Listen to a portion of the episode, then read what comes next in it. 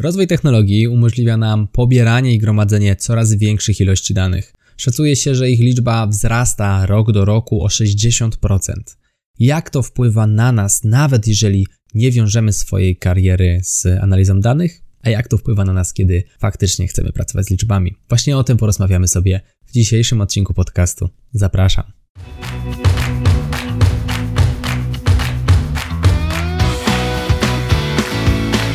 Chcesz przenieść swoją karierę na wyższy poziom? Nieważne, czy pracujesz na etacie, czy jesteś przedsiębiorcą. Świetnie trafiłeś.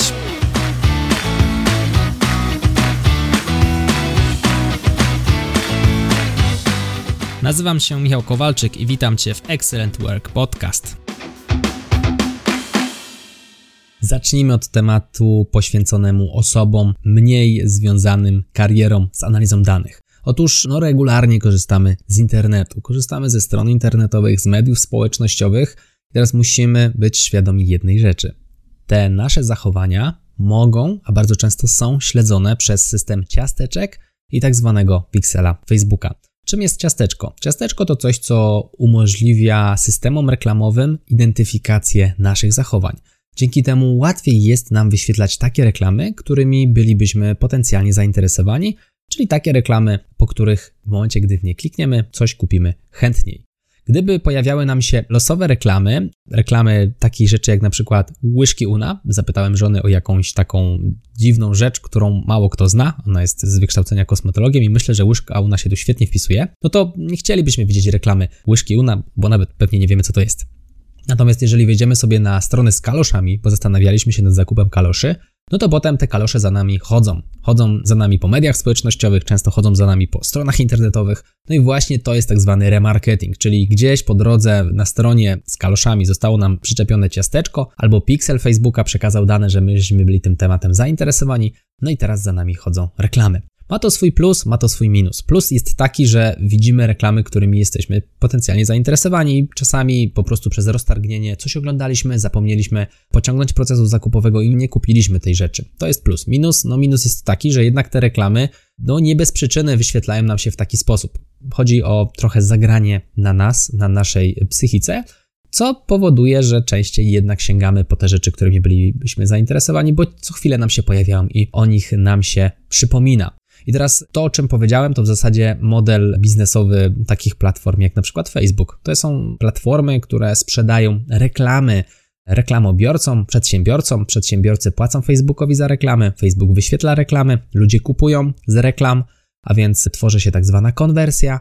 No i na tej zasadzie cały system jest skonstruowany. Więc Facebook ma pieniądze, przedsiębiorcy mają pieniądze, a klienci mają swoje produkty. System reklamowy w zasadzie jak każdy, tyle że działa całkiem dobrze. Dlaczego? No właśnie przez ilość danych. Im dłużej jesteśmy w internecie, im częściej znajdujemy się na stronach internetowych czy w mediach społecznościowych i nieważne, czy robimy to z telefonu czy z komputera stacjonarnego, no ten system reklamowy dostaje dodatkowe dane, przez co łatwiej jest nas po prostu profilować. Były próby trochę ograniczenia tej działalności, chociażby w Europie poprzez RODO, ale także ostatnio dość głośna sprawa wśród osób, które są zainteresowane właśnie tematem reklam sieci. Apple postanowił trochę uciąć Facebookowi możliwości, Facebook zmienił natomiast teraz sposób działania w stosunku do Apple.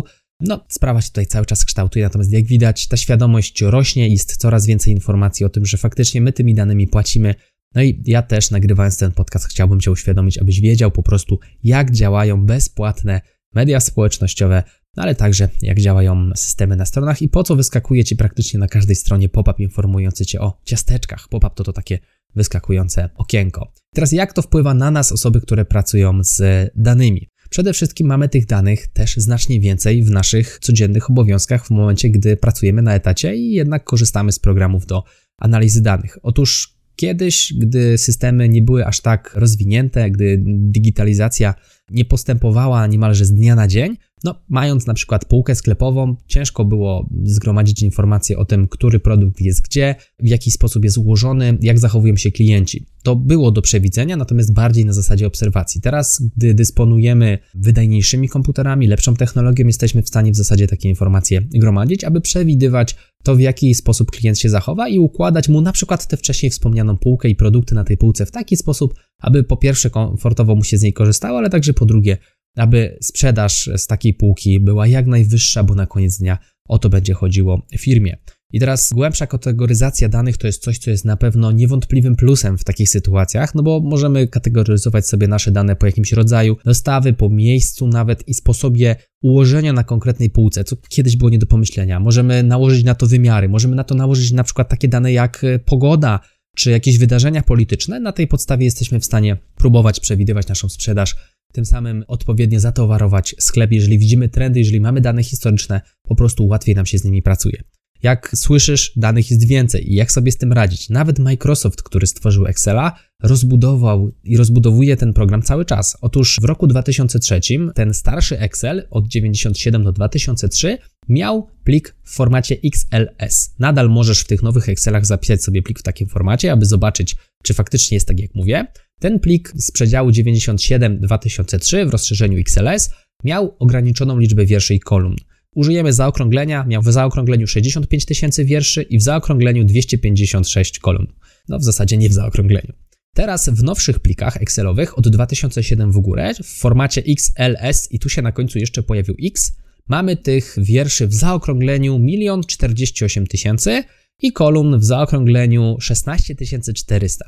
A więc gdybyśmy porównali sobie liczby komórek w jednym konkretnym arkuszu, nawet nie w pliku, tylko w jednym arkuszu, w tych nowszych Excelach mamy tysiąc dwadzieścia cztery razy więcej komórek niż mieliśmy w tym roku dziewięćdziesiątym siódmym dwa tysiące trzecim, w tym formacie X L S.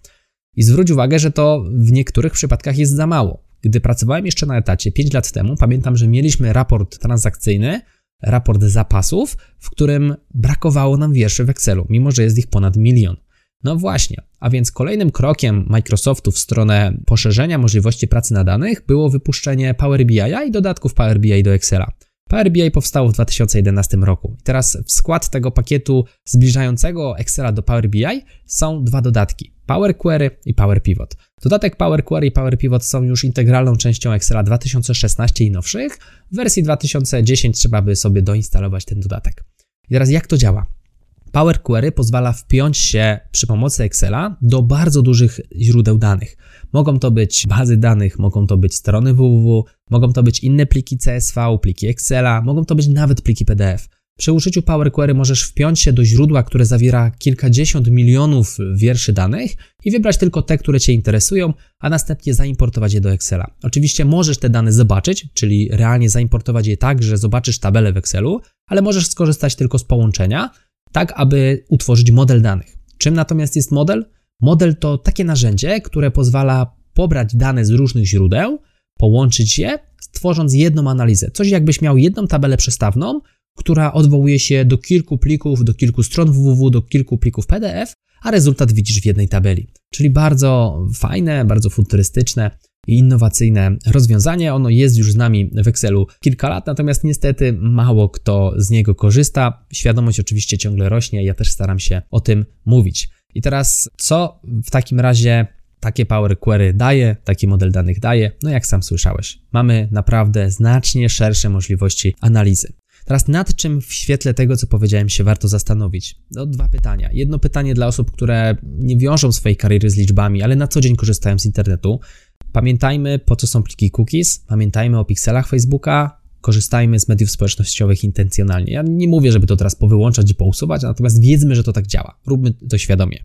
W przypadku osób, które wiążą swoją karierę z analizą danych, jak słyszymy, jak widzimy, tych danych jest coraz więcej. Warto przyglądać się tematowi Power Query, warto przyglądać się tematowi Power Pivot, Power B I albo Tableau, to są alternatywne dwa narzędzia. Power B I to takie narzędzie, które bazuje dokładnie na Power Pivocie i Power Query, w zasadzie na tyle dokładnie, że możemy kopiować sobie dane z Power Query czy Power Pivot bezpośrednio z Excela do Power B I, natomiast Power B I specjalizuje się w graficznej prezentacji danych, natomiast Tableau to jego bezpośrednia konkurencja, czyli alternatywa od innego producenta. Warto przyglądać się językom bazodanowym, takim jak na przykład S Q L czy Python, jeżeli wiążecie swoją karierę, jeżeli wiążesz swoją karierę z pracą w danych, zachęcam gorąco do zgłębienia tych tematów. Jeżeli chcesz nauczyć się Power Query, Power Pivot i Power B I, odwiedź stronę raporty kropka pro, tam mam dla Ciebie przygotowany kurs. Tymczasem, jeżeli podobał Ci się ten odcinek, tradycyjnie wyślij go jednej osobie. Mówił dla Ciebie Michał Kowalczyk, to był Excellent Work Podcast. Do zobaczenia i do usłyszenia następnym razem. Trzymaj się, hej!